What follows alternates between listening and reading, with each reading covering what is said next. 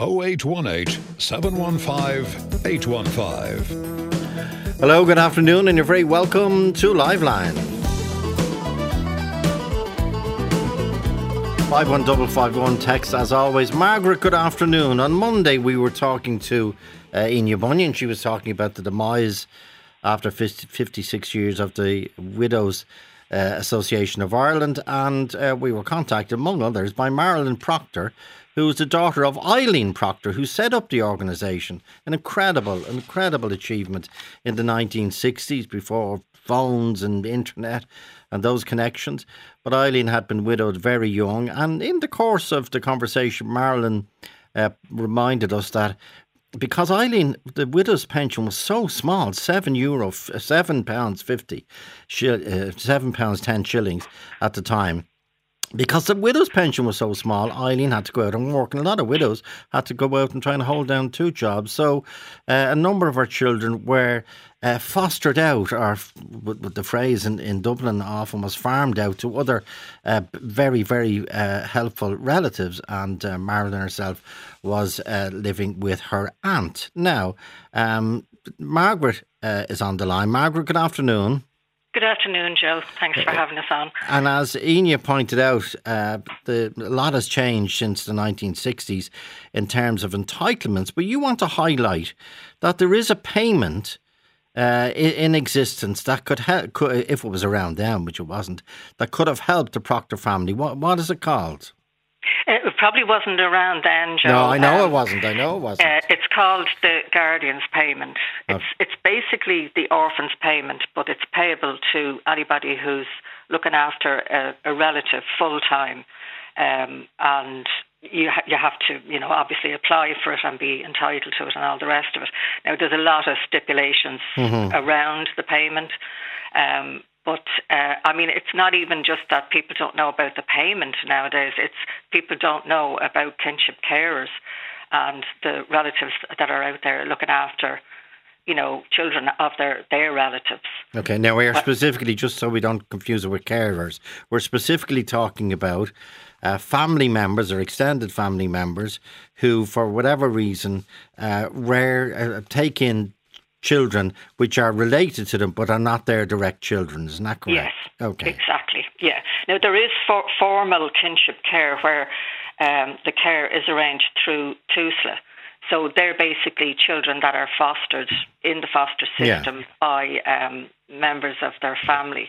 But informal kinship care, which happens a lot because, you know, a crisis can happen anytime. Okay. And a relative steps in, whether it's a sibling, an aunt, grandparent, okay. and they take the child out of whatever situation the child is in and uh, they look after that child then. And I mean, many of these children have all sorts of uh, needs, you yeah, know, whether yeah. it's they're traumatized or what. The, the same as children in, in care, exactly the same kind of thing. But unfortunately, uh, kinship care is invisible.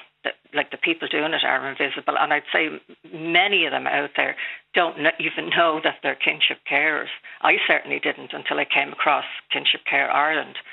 Um, I just mm-hmm. stepped in because I needed to, and I kind of you know, was in the dark for a long time, and then bit by bit, I found out what I should do and you know where I should turn to. But uh, there's estimated to be just over 10,000 children in kinship care in Ireland, wow. and of that, there's only just over a thousand. No, sorry, 2,000. Um, there's 2,900 mm-hmm. uh, living with 1,768 carers and um, they're the ones that are getting the, the, the payment. The rest okay. of the 10,000 children don't get anything. Possibly because they don't know that their carers don't yeah. know that the payment exists. Okay, so who or, who is entitled? Obviously, there's an age limit. Who is entitled to it? Uh, the child has to be under 18 or okay. 22 if they're in uh, full time education. Yeah. Now, another bone of contention I have is to qualify. Now, this is guardian's payment, not orphans. I think basically what they did, they took the orphans payment and just, you know, scribbled out the name and put in guardian's payment. Yeah. Because to qualify, um, both parents must be dead, or one parent is either dead or unknown, or has abandoned and failed to provide for the child, Okay. or the other parent is unknown or has abandoned and failed to provide for the child, and the child is not residing with a par- parent, adoptive parent, or step parent. Okay. Now, most of these parents who find themselves in these situations haven't abandoned their children. They just are unable to look Yeah, after them. yeah, and that's a yeah. big difference. And the people that are looking after them are guardians. And guardianship means taking on the day to day parental responsibility, which is what we do. Okay. But whether a child sees their parent every day, once a week, once a year, whether the parent is, is contributing financially, that is not taking on parental responsibility. And it's certainly not abandoning their children. I think it's an awful uh, phrase, yeah, phrase. to use. Even even orphan is an outdated phrase. Is it? Is it at It's this stage? dreadful. So it It's says ab- abandoned or failed, isn't that the phrase? Abandoned and failed And failed. to provide okay. for the child. Yeah. And in most cases, they haven't. They they've they could have mental problems. It could be addiction. Yeah. It could be anything. And none of us know. You know, Mm-hmm. it could happen to any of us. And And then you know, Margaret, who who would make the decision that the child and the child's parent, if there's one or two that are unable to care for that child, who would make the decision? Okay, I'm we are we are going to uh, allow that child become uh, live in an ex- with an extended member of the family, the granny, the granda, the Uh, aunt, the nobody. uncle. No, there's no there's no uh, uh, government uh, input.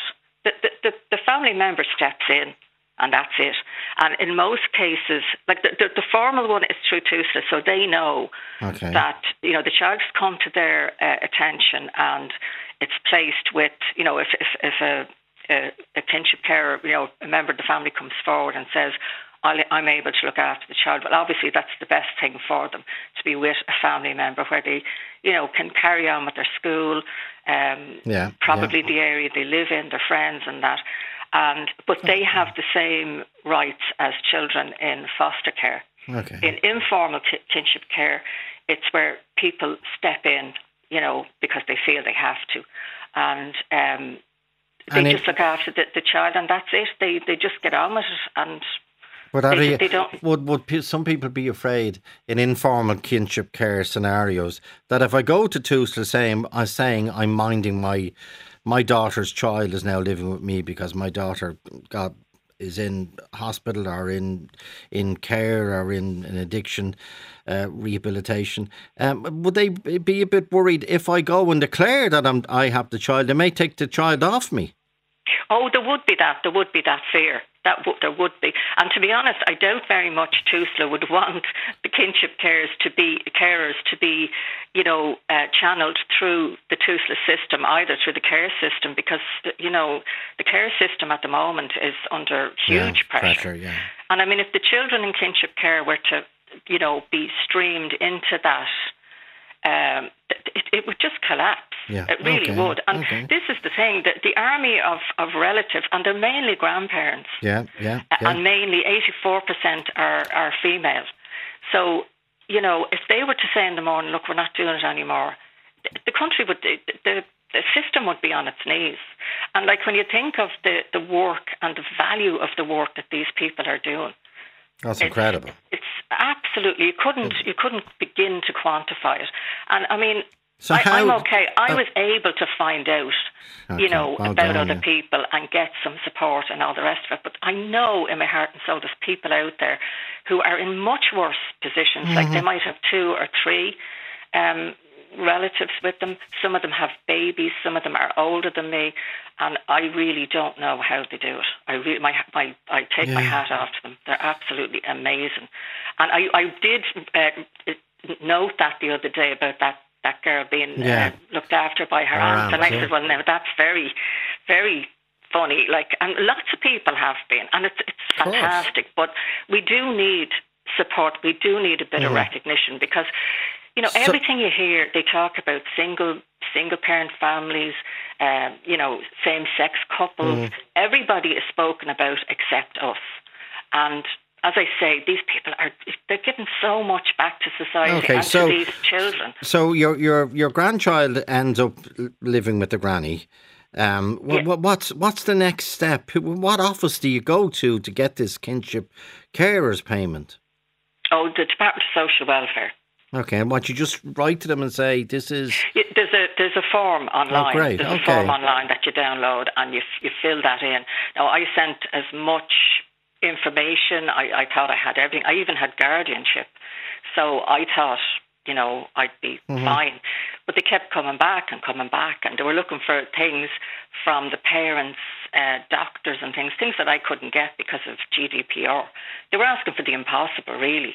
Now I was told afterwards that I probably just came across somebody who was a bit, you know, a bit of a job's worth because other people had said Mm-hmm. so what what do well, what do you need to supply the state with to get the kinship carers allowance? Well, like I, I provided uh, letters from the school, from the doctor, um, the local resource centre, um, uh, counsellors, all that kind of stuff, to, to to say that I had been looking after, you know, for the last yeah, whatever it was, uh, years. Yeah. two years, yeah, and um, I Um, sent all that in, and, and, and it didn't seem to be enough. Like they kept coming back. Eventually, now I got it, but um, like it was a hard slog. And some people might be just put off and say, "Oh, look, I'm not.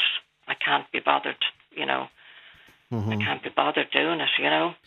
And then But, uh, I, I don't know whether you're aware, the Citizens Assembly, which concluded at the weekend, one of their uh, recommendations.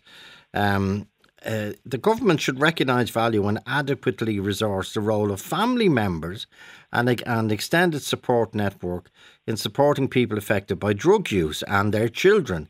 Kinship carers.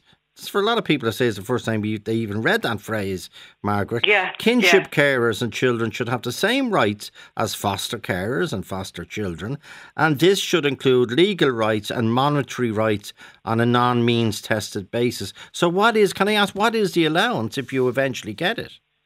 Uh, the the guardian's payment is Yeah. two hundred and two. A week. Yeah. Yeah. Okay. And what about children's allowance? Yeah, you can apply for that. And in actual fact, I felt that you know anybody who's uh, any relative who's receiving children's allowance that should trigger. Uh, you know, a, a notice to that person to say, look, you may be entitled to this Yeah. payment, but it doesn't.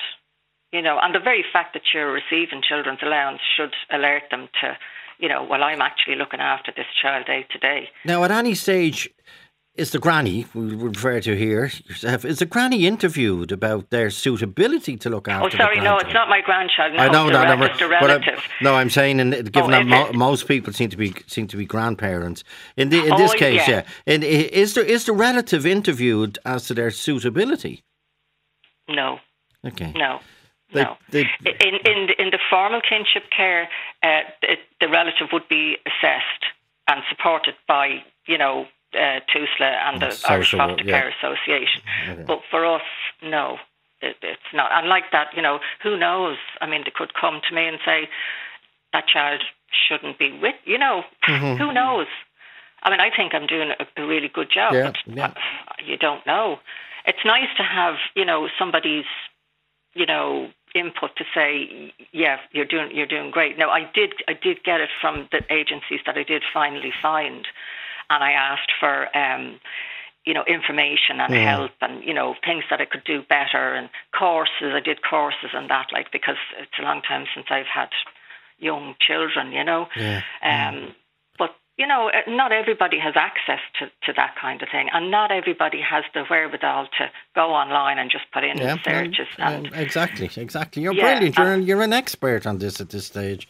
Um, 0818 you know- 715 815. I want to ask Margaret questions because um, you've you've been you've been through it. Now you say you do need to supply paperwork. You do need the GP. You do need uh, a local resource Well, centre. I, I kind of, yeah, I thought that, that that's, and I provided my guardianship, you know, proof of guardianship and all, all of that. I mean, I understand they have to make sure that, you know, people are not Yeah, using the yeah, system yeah, and all yeah. that. And in fairness to the people in social welfare, they are bound by that description, that orphan's description, oh, which Okay. is kind of the, the nub of the problem because most of these children are not orphans. They haven't been just Yeah. abandoned by their, their their parents. Their parents are in probably in hell themselves and want to see their children and want to get back into their lives, but due to whatever circumstances they have, Mm-hmm. they're not able to.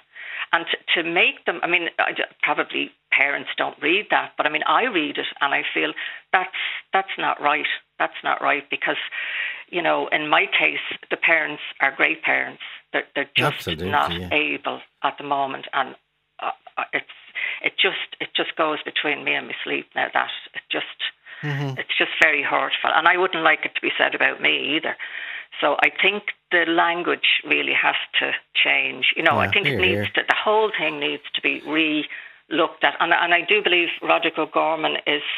Um, doing research into it at the moment, but I mean this this was brought up as far back as 2002, and here we are in 2023, and you know we're still researching it. And then You know, and in other countries, you know, kinship care, the term kinship care, and you know, all of that is well known. You know, and and all the supports are there, and you know, people are not scrabbling around. And I think at one stage, uh, the Taoiseach said that he was going to make Ireland the best country in the world for children to live in. But I'm afraid that there's a long, long way to go to get these children up to any level of equality. And, and it's discrimination. It really is discrimination. You know, and I think the EU as well, uh, or is it the, is it the UN, one or other of them, they're looking into it at the moment as well and have asked the Irish government to, um, to you know, acknowledge kinship carers and to uh, make sure that they're, you know, it's it's put into law and that you know well, we have a we, we have a statement uh, pursuant to your call from the Department of Children, etc., and they're saying we are in the final stages of completing a scoping exercise on kinship care. Um, so they're they're they're working on it now, Margaret. The the, the parent of the child, either one or two or both, um, do they need to uh, consent? um, Or, or is Well- that is that is that a is that a, a in terms of the situation that you were talking about? Consent doesn't arise because the child is is in a very difficult situation. Yeah, I think mostly they, they acknowledge that you know there can be there can be um, you know what would you call it um, tension between uh, the carer and, and the parents because obviously they feel you know oh God I failed and I don't want to lose lose my child especially if, if people are looking for uh, custody or that. But um, you know I don't know how anybody can do kinship care without getting guardianship because no matter where you go, whether it's the dentist, the doctor, you you know it has it, to be yeah. a guardian to give permission, and that's why I went for it. But in my case, the relatives were, you know, they were fine with it, Okay, you know. they were the- Uh, and they knew that I wasn't going to, you know, Okay. be keeping the child away and all of that kind of stuff. But I'm sure there are cases where there's tension because of it. But then, you know, the, the parents themselves could be afraid that the, the carer would go to TUSLA and say, you know, um, this is happening. And so I'd say a lot of it is to keep it. And you see, people don't want uh, other people to know what's going on. Nobody Yeah, wants yeah, people to know what's going on behind their door, you know, um, which which is fair enough, and they shouldn't have to. They really shouldn't have to. But um, and it's great to hear that the, the minister is is looking into. I, I had heard that, but this Mm-hmm. is really just to to get it out there in, in the public domain and to let the people out there who are doing the work know Not to be there af- not, not to be afraid. Yes. help. No, not yeah. to be afraid. Well, you're doing wonderful work. You're doing, as you said, as you said, Margaret. If the blood relatives of children who need care didn't step in, I know foster parents are absolutely brilliant. Adoptive parents, Oh, abs- absolutely, absolutely brilliant. But if the blood, if, if the blood relatives uh, didn't step in on many occasions, the, the the system would be overwhelmed yeah. with Yeah. young people in need of care. Now, and I think I think they, they acknowledge that. I think they do acknowledge that you know the service we provide is invaluable, but unfortunately the legalities and the you know it doesn't Yeah. kind of doesn't stack up. You know, so Okay, well, well, there, there, there, one in terms of the inf- you providing this information is fantastic, and one reassuring people, reassuring blood relatives that were looking after the, the children uh, of of their blood relatives that they they should be proud of what they're doing. It's Oh, enormous absolutely. challenge, Yeah. and they should. They are they are eligible to states for state support for the children. Yeah. Yeah, yeah. And to Okay. stick with it. And the other thing is, if, if they're refused for whatever reason, to contact Kinship Care Ireland if they if they put that into Google. Yeah. Um, I can send on the, the details Yeah, and yeah. the phone number and that, and to get on to them, and they will talk them through what little is available, um, because you know when you've nothing, something is Mm-hmm. is better than nothing, you know. And then there's support groups as well. Not very many, but there are some, and you know it would just be great to get it out there and let them know that they're not totally invisible. They're they're majorly invisible, but not totally. Okay, now I'm conscious of what you said earlier that um, people mightn't have access to the internet. We could um, um, are, uh, have but Kinship Care Ireland, and we'd put all the details up on our website, and including now to see people mightn't have access to the, we- website. And he's saying I'll put all your information up on the web on a website. Um, But they I'll- can ring. Uh, Yeah, Laura okay. Levy is the is the uh, coordinator, and she's very very helpful. And I have to- If they I- ring her, I have the number here, and I'm going to give it out with your permission, Margaret, because it's Yeah, on the yeah. website. Uh, it's 087 1487 124. If you, if now, I can think of no better way for people to, well, they can talk to us if they want and, and listen to ex, listen to people like you who become experts through experience. Um, 087 1487 124, totally confidential. Have a conversation. Don't be afraid of anything. Uh, you could be entitled, you should be entitled uh, to uh, state help. And that's kinship care 087 1487 124. Um, b- best wishes to you and your your relative and the, the children that you're that you've looked after, Margaret. And above all, and we'll be talking to you again, I suspect, because I think as people realise, because there was it was a phenomenon in in Ireland where children, if you read uh, our own life story, uh, Michael D. Higgins, he was um, he was reared by relatives.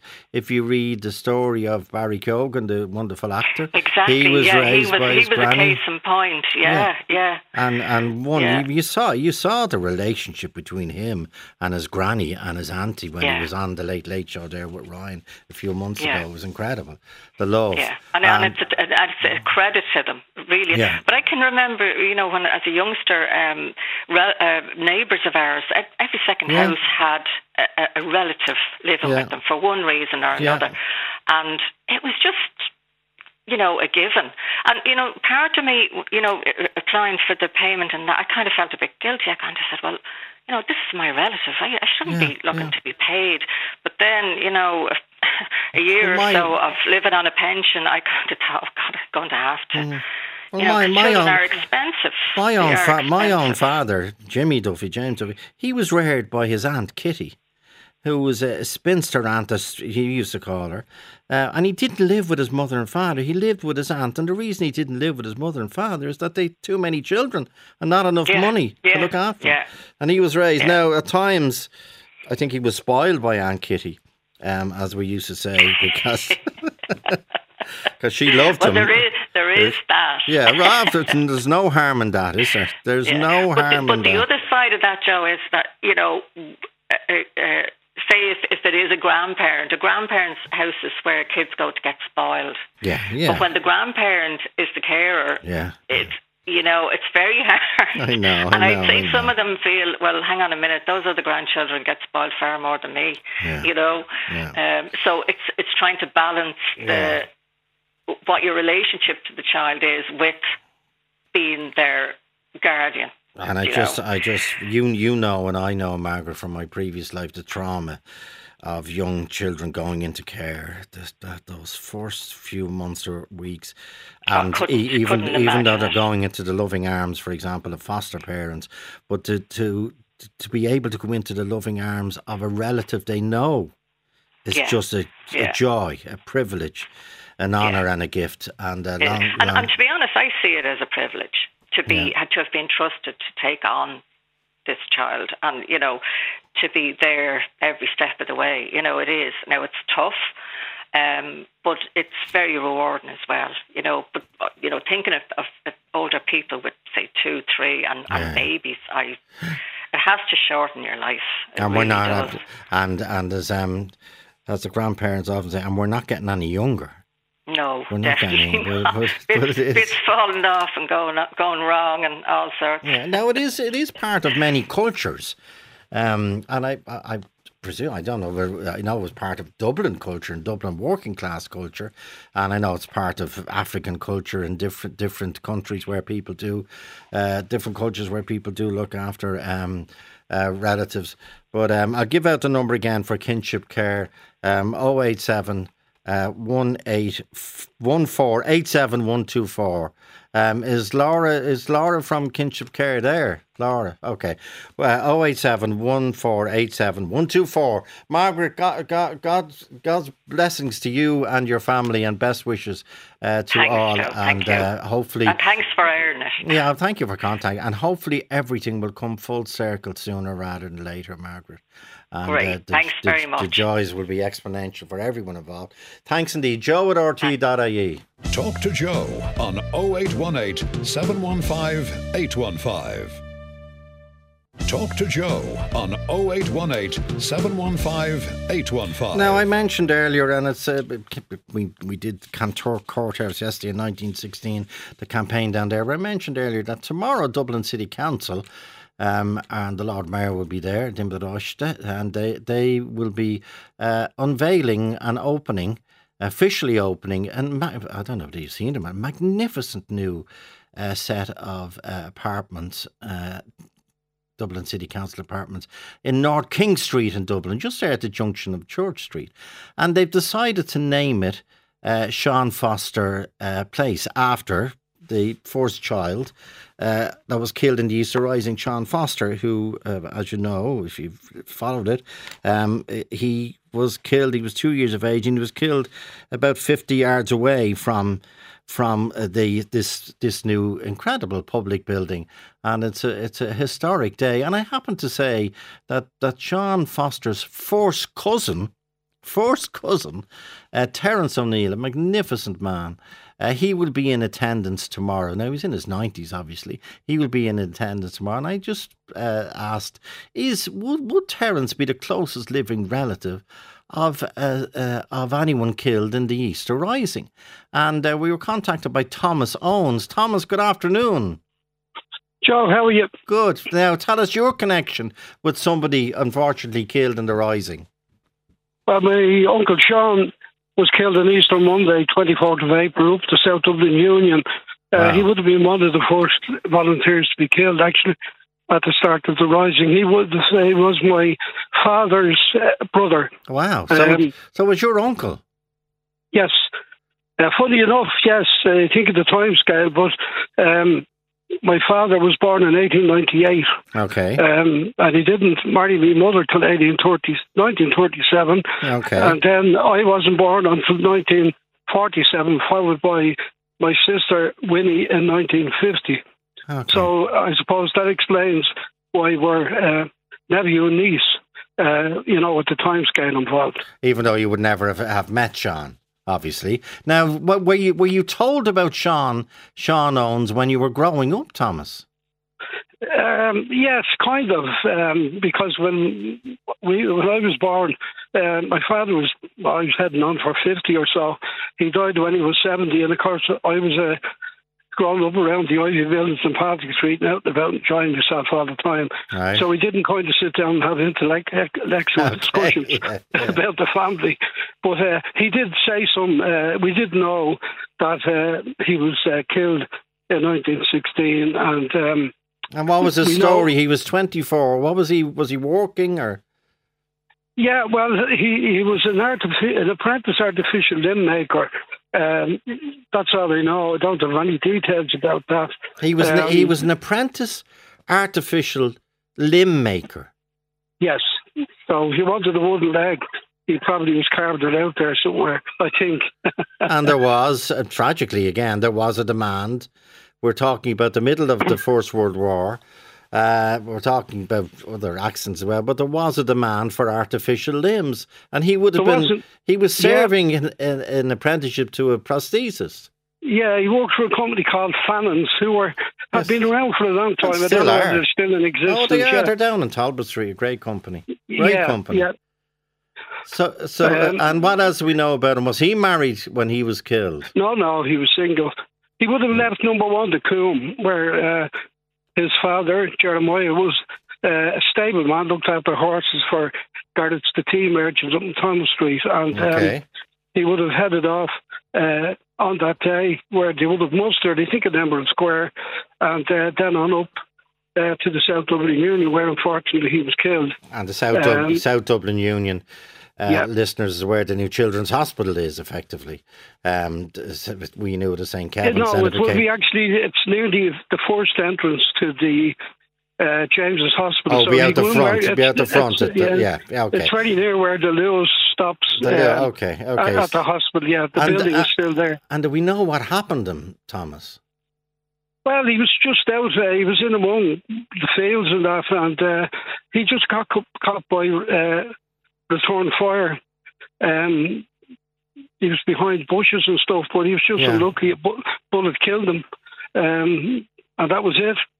He's buried, um, okay. which is something I want to talk about. Yeah. Uh, at the time, obviously, uh, the rising happened on that Monday, so uh, there was no kind of uh, fancy burial. So no, there's no burial. Now, Remember, yeah, uh, listen, Annie, the Sean O'Casey plays uh, the plough and the star is probably the, the, the, the, most apt one. Remember, you were only allowed, there was only one person allowed to go to the funeral. Only one person. Yes, uh, I'm not sure of the history of back that time. Obviously, yeah, that was that. was uh, there was too much going on for yeah. any families to be, get uh, get involved. But he did. Um, he was buried at the back of what was Dr. Steevens Hospital, which okay. is now uh, at the back of the the HSE. So if you look across from Heuston Station at the building, we're mm-hmm. always looking around the telly. Uh, down around the back of that, in the corner of uh, a garden, he is buried with another volunteer, Peter Wilson. Peter okay. was um, killed at the Mendicity Institute. And he was from the Fingal Brigade. And interestingly, uh, beside their grave is the grave of British soldiers who were killed during that period. Some of them yeah. are Irish lads, which is quite sad. Yeah. Uh, but I have to say something, Joe. When I have the opportunity, yeah. I, I, don't think, um, and maybe somebody listening, uh, the grave isn't kept very well, in my opinion. It was up there lately. Mm. And the headstone was all blackened. Um, you know, when you see some of the other graves around the city for for uh, volunteers, I think this one is neglected a bit.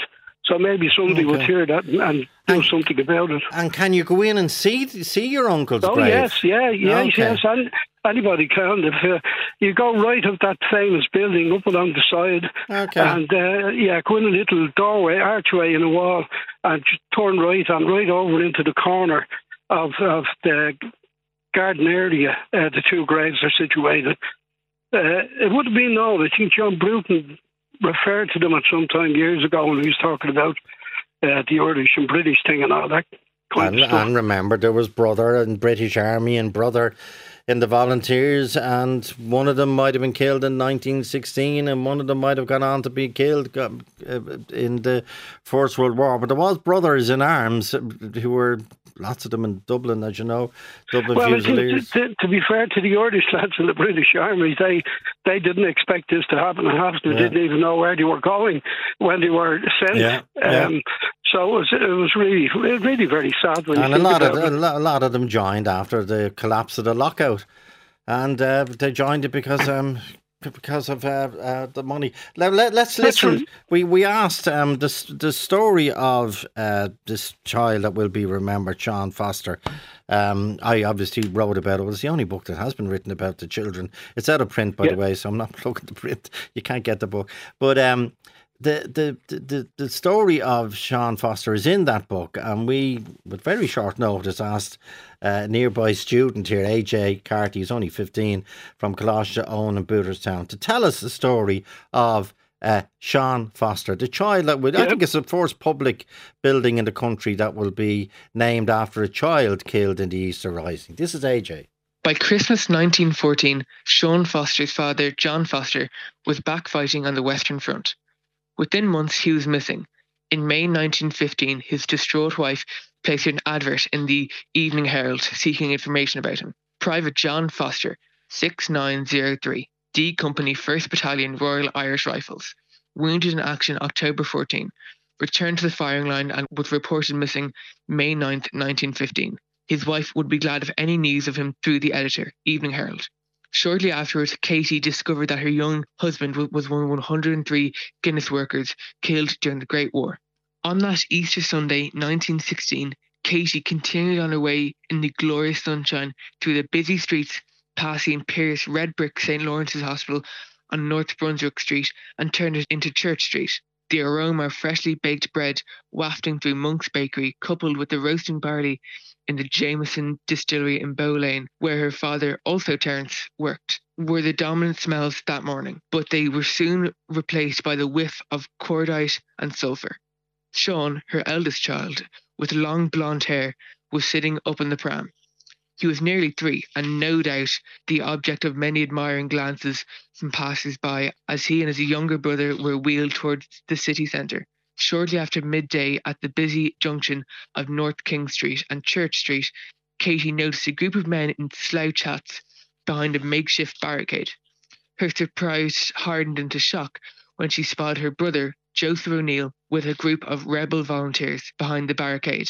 Terry O'Neill, Joseph's son, reports that Katie, the eldest in the family, bantered with her brother about playing soldiers, telling him to get home. You're only fooling around. At that moment, a party of British Army Lancers on horseback were escorting a convoy of five lorry loads of ammunition from the Dublin docks along the North Quays to the Magazine Fort munitions depot in Phoenix Park. The volunteers under Peadar Clancy could not believe their luck and fired on the unsuspecting convoy as it passed Church Street Bridge. The rising had started. Katie Foster was unaware of what was about to unfold, but her brother knew. Joseph shouted to her sister, Go home! This is serious. Katie raced with the pram towards the shelter of Father Mathew Hall, a few hundred yards away. At that moment, a group of lancers broke their escort duties and charged up Church, Church Street towards the rebel barricades. Savage fighting broke out. Katie was caught in the crossfire. As she fled into Father Mathew Hall, her brother heard her cry out, They've killed my baby! Christine Pepper, a competitor in the Father Mathew Feis Reel event, subsequently revealed what happened next. I had just taken my place on stage, and the accompanist was preparing to play the opening bars of the reel when the heart rendering cry of a woman echoed through the hall. The doors burst open, and the woman covered in the baby's blood ran up the hall, shouting, They have shot my baby! The children were shepherded away, and the feis was abandoned. Two year old Sean Foster became the first of 40 children to die in the Easter Rising.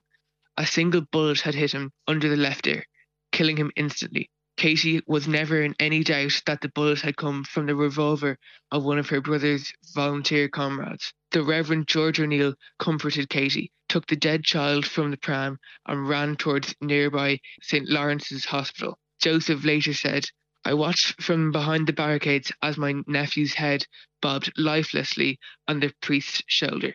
Sean was officially pronounced dead. At the hospital, he had been wheeled past less than 10 minutes previously.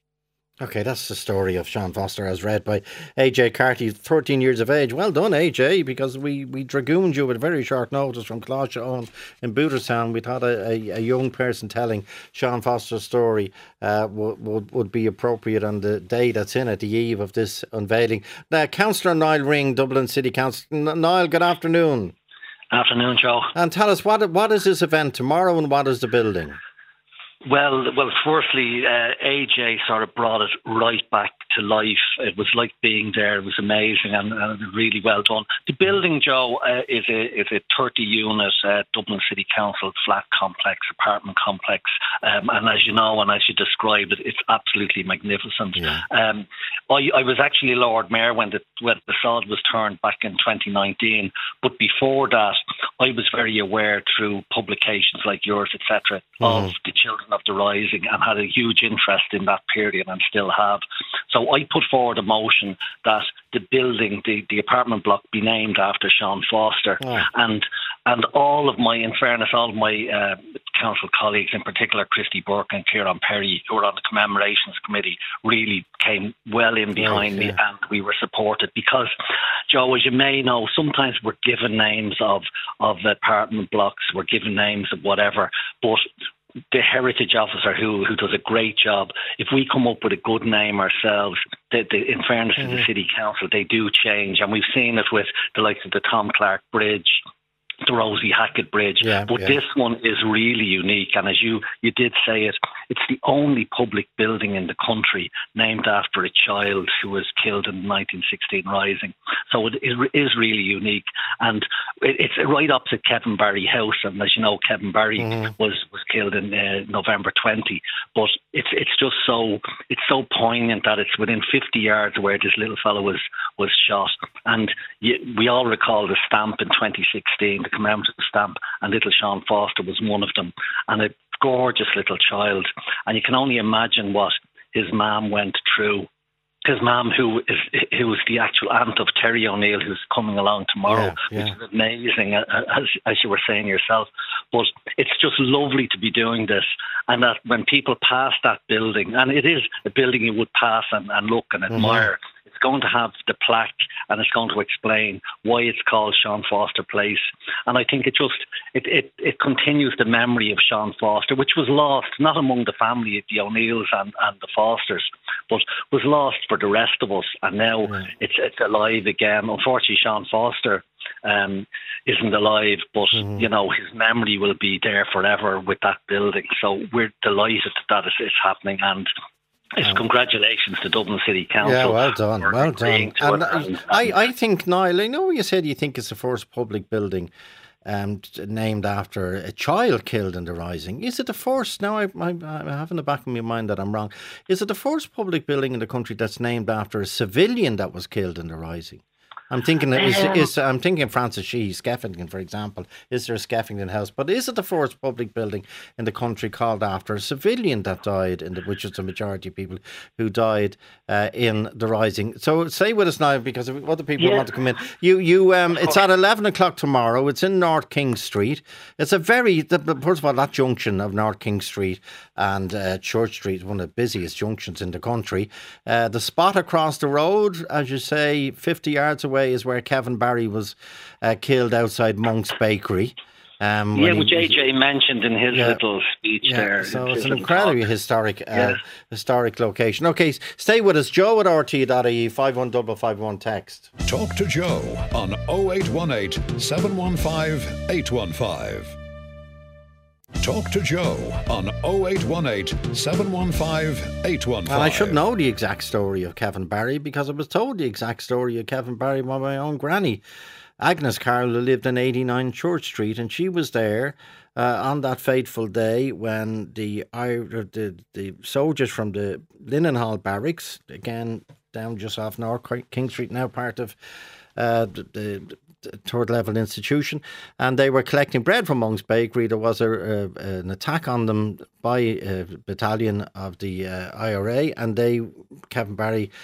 Uh, was involved in that, and Kevin in the in the melee, Kevin he's only sixteen by the way. Kevin hid under the the lorry, and he had hoped that the lorry would drive away and he would get away.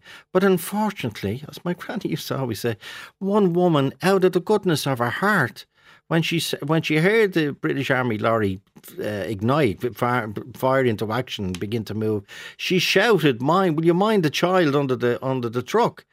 And of course, they jumped out, and the child was Kevin Barry, and he was arrested, taken to Mountjoy. And as you know, one of the one of the most notorious events, uh, Kevin Barry was hung in in Mountjoy. Now, Valerie Valerie Carey, Valerie, good afternoon. Now, Niall made the point that the the, the, the fact that the, the presence tomorrow at this uh, unveiling of this public building in the name of Sean Foster, the presence of his first cousin is so important. Is that children who were killed in the rising obviously didn't have any children, didn't have any direct descendants. But what is your connection, Valerie?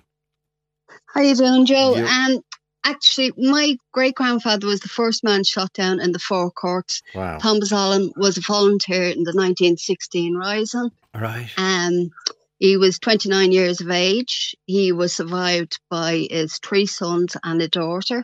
Okay. Um, he unfortunately he was fatally shot, but I think the British had held off the nurses from going down to help the lads down Yeah, there in yeah, the Four yeah. Courts. So as far as I know, his body was taken. Now you can correct me if I'm No, wrong. no. It was Richmond, ho- the Richmond Hospital. Yeah, that's the same place and where he, Sean Sean Foster was taken. Yeah.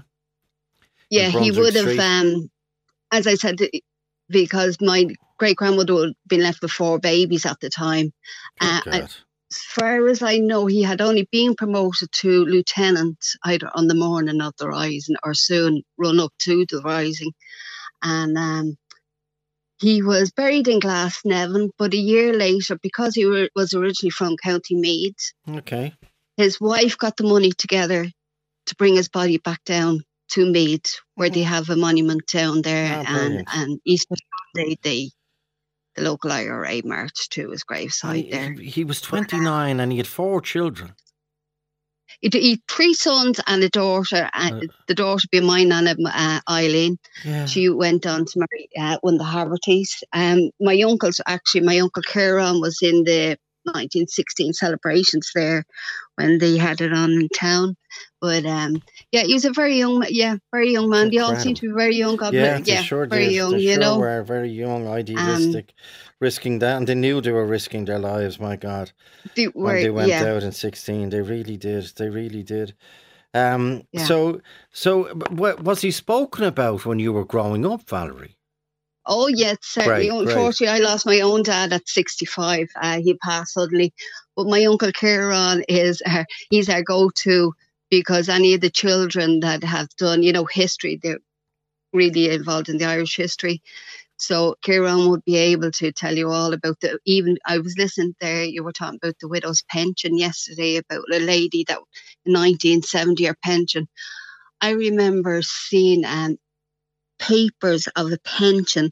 She had to apply. Yeah. The Margaret had to apply, and like it was say a pence or five pence or something like that. You know to keep her going with the children I know. or I know. A, a pittance. um, a oh, yeah, pittance. he was definitely my father was very proud. He was very proud Great, of and uh, rightly so, and rightly so. yeah. And uh, that's isn't that where the phrase "the widow's mite" came from? It's widow's pittance that was what it was. Uh, Valerie. Oh, that's what it was. Yeah, Shane, stay, stay there. Shane O'Neill is contact. Shane, you, your, your grandfather was where? Where was? Where was he? Was he was in the same place as Sean Foster, North King Street in Dublin. Yes, he was. He actually lived in. Well, he lived on the Quays in the census in 1911, but he did live in, in North King Street up to 1945. Wow. But I think he was in D Company, and certainly when I was a child or up to a teenager, he told me they were they were in North King Street, that they Right, had tunneled yeah. through several houses, and they were running from house to house. But I, I, I heard another O'Neill family mentioned. Yeah, Terence, the the, the family of uh, Sean Foster. Obviously, he's no direct descendants, but his first cousin is called Terence O'Neill. Terence O'Neill. But But did she not say that there was a Joseph O'Neill? Oh, sorry. Yes, he did. Yeah, Joseph. Her brother. Her brother was there. Joseph O'Neill. So there was a Michael O'Neill and a Joseph O'Neill. Yeah, no, I, I, I, I haven't a chance to look up. I, I, I do have some Hmm. military records on the computer, and I have census, but I don't recall a Joseph. I know there was a Samuel O'Neill was a brother, Okay. um, but he was he was in North King Street uh, during the Rising, and and uh, I think Sean Heuston was his overall commander. Yeah. Yes, um, the station. but I, I, I was just curious at the at the same family name. Um, Yeah, well, it was, now it's a common name. That's the only thing. It's a fairly, as I discovered. But but but Shane, um, and and so after the rising, how how did he? How did your grandfather Michael O'Neill? How did he fare? Well, one story he always claims that they were the last volunteers to surrender. Okay. That that Father Matthew came down to them and told them that even De Valera had surrendered. Now, of course, political history, I think De Valera would have claimed that, but he always claimed, and he Mhm. didn't like De Valera because of this, that they surrendered because the priest persuaded them to. Um, and he was imprisoned in in uh, Frongoch in Ah. Wales. yeah. And then when he came back, he he was obviously involved in the War of Independence, but he, he refused to participate in the Civil War. Um, so that was a, a bone of contention, I think, in the family. But he, he didn't participate in the Civil War. And did he ever say? Did he ever say why? Why? Well, he said he wouldn't fight against the men he fought Yeah. with. Yeah. Yeah. Yeah, um, And remember, that's what happened. That is. yeah, but that but is he a great uh, tragedy. Yeah. And plus, he he was very fond of Kevin Barry. He had a picture of him on his, like, you know, in our house up to the 70s, he had a picture of Kevin Barry and he had a handwritten note on the back of it. And um, he would have claimed they were going to try and get Kev- well, they knew they couldn't get Kevin Barry out, and apparently he'd been so badly beaten when he was captured in the market Yeah. that, that they wanted to shoot him before they could hang him. But the women apparently took the guns from them Good God. and stopped it because there were so many people praying outside Mountjoy Jail. Yeah. That was another story he had. That was a earlier. massive, massive uh, event, a massive event. And you mentioned there that your um, your your grandfather, uh, Michael O'Neill, spoke about bu- uh, burrowing through the the houses on North King Street, and Yes. uh, that was there was another child killed in in in that uh, off killed by the British, by the way, uh, and it was it's known as part of the King North King Street massacre, and it was during the final two days of the. The uh, the the rising on the Friday and the Saturday. Sixteen civilian men and boys were brutally murdered by British soldiers on that line of houses, and the, the volunteers were trying to escape by basically going through going through the walls. And um, there were some. Well, there's a lot of horrific stories, but there's another horrific story. That's Yeah, the- but that, that tallies with the story Yeah, he would have yeah. told me as a child. Um, Well, he's lucky. Yeah, I know. He's lucky to be alive, and you're lucky to be alive, Shane. Therefore, Yeah, I know some people refer to that as being worse than Bloody Sunday, but it's not as well known because there Yeah, were more people, more innocent civilians killed. The North, yeah. 16 civilian men and boys, including Christopher Hickey, who I'd be aware of, and his father, by the way, uh, were brutally murdered. Okay, Shane, well remembered. And well just- remembered. Yes. Just on the other side, my, my mother's father was in St. John's Ambulance and uh, he was tending to the wounded in O'Connell Street.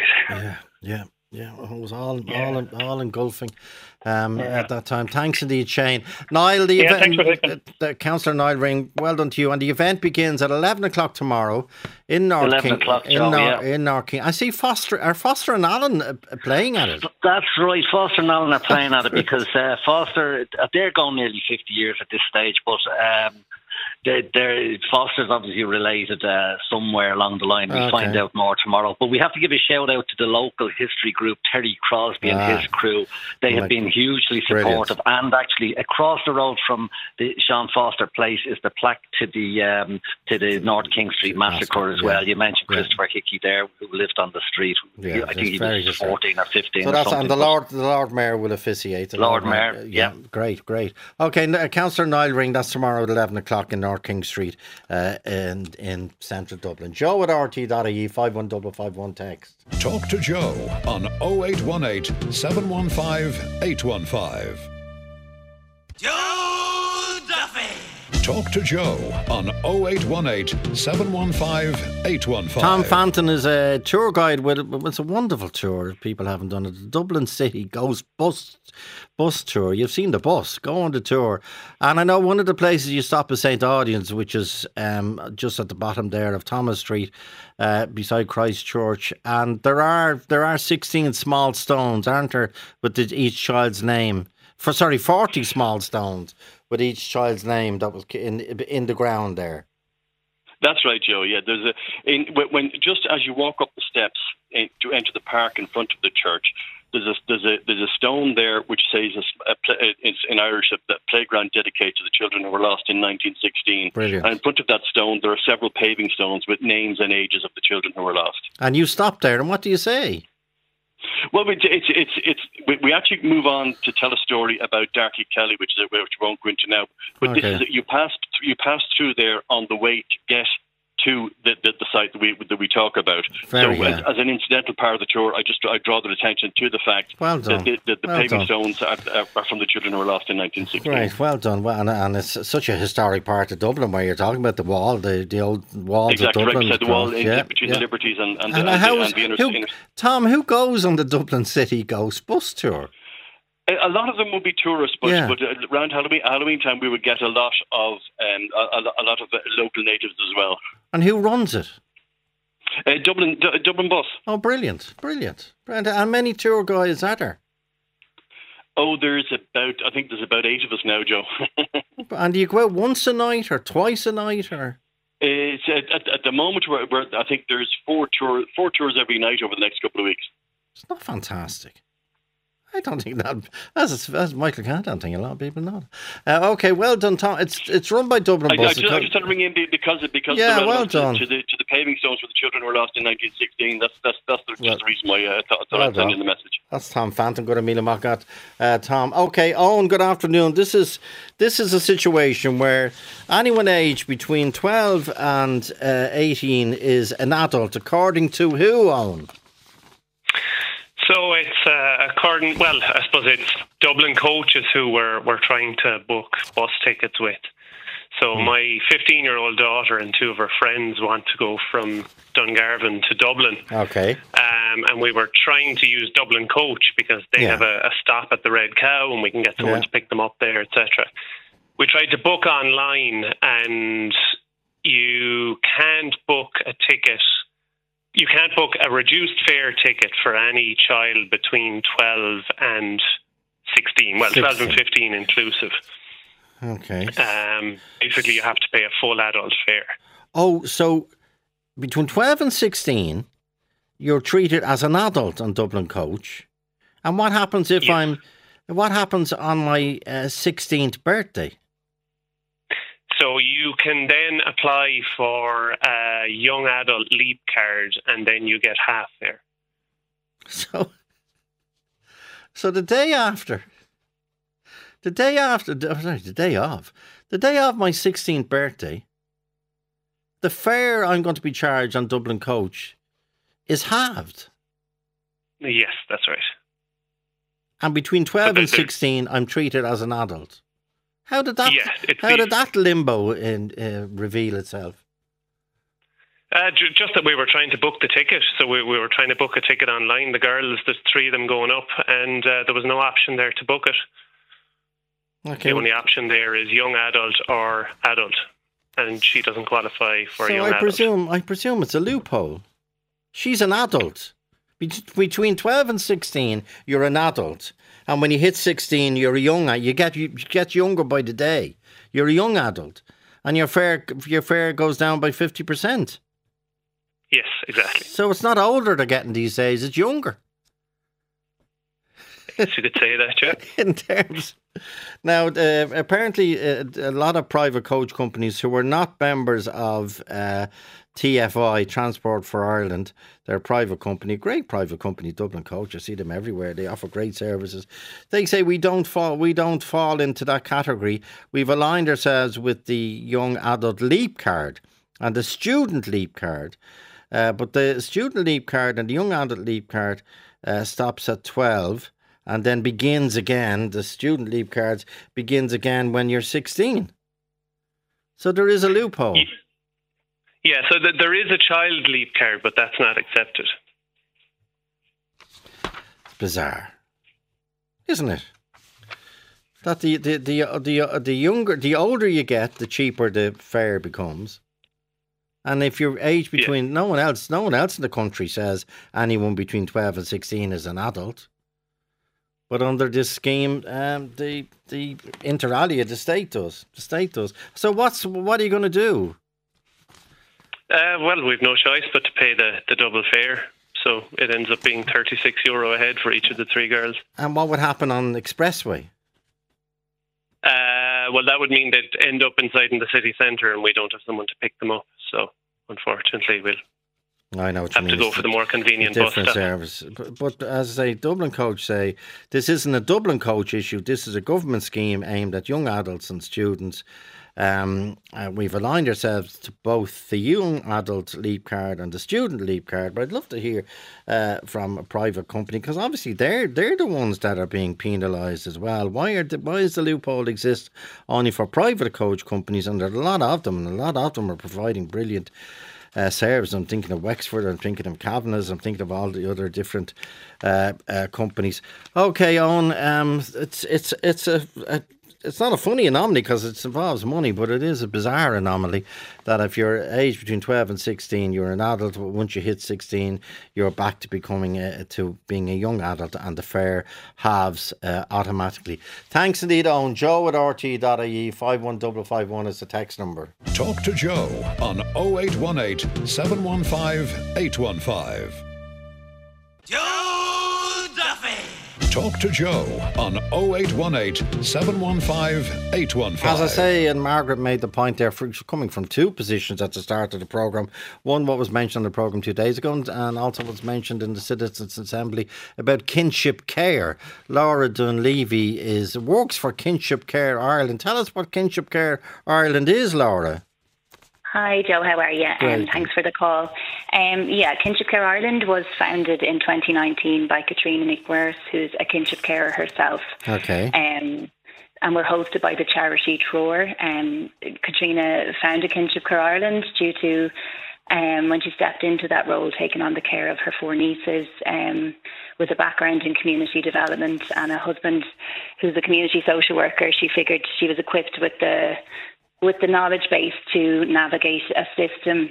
And when she Okay. realised that system wasn't existing, she set out to find Kinship Care Ireland. So we're hosted by Treoir and based in Dublin. We're a small, small programme with a national reach. Um, Right. And just to give context to some of what Margaret discussed earlier, um, we spoke about the, the formal and the informal kinship care.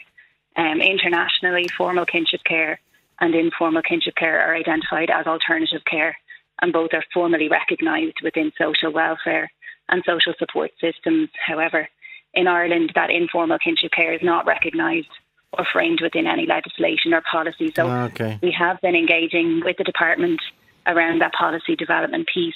Um, we were in the Oireachtas in September to raise that cross departmental awareness and understanding of the specific needs and asks for kinship care families. Um, as you said, the Citizens Assembly, we presented there um, earlier in the month. and We were delighted to see that Well done. recommendation. Oh, you you actually went before the Citizens' Assembly, did you, Laura? Yeah, we made Well a done. submission and we were part Well of that panel done. piece. So Well it's good to see that being heard. Oh, that's Um, fantastic. So I suppose just some of our, our asks, um, Margaret discussed the guardian payment and the accessibility of Yeah. that. To give some com- some con- uh, context to those stats, um, in quarter two, 45 new kinship carers engaged with us here, and five of Right. those were in receipt of the guardian's payment.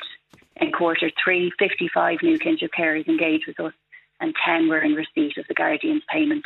Many of those are in that role for over a year, and um, I suppose we, we've informed half of those about the payment. So, Okay. uh, you know, there's not that awareness Yeah, um, yeah, of the payment or of kinship care in general. So, some of our key asks is that specific support pathway for kinship care to be developed in terms of access to social care, social welfare support, access to legal advice. There's a legal grey space for kinship carers. They have to be caring for a child for 12 consecutive months before they can apply for Okay. guardianship.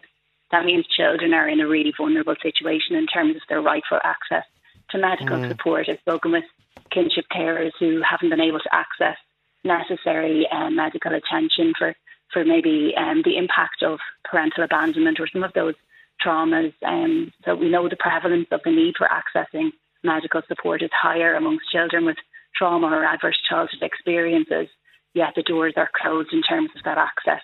Services aren't wanting to turn away our most vulnerable children, but their hands are tied in terms of in terms of that legality. So we need specific policy in Ireland. Okay, and how do, kinship and how do people contact kinship care? I know there's a website, Yeah. but I'm I'm very conscious of trying to give people phone numbers.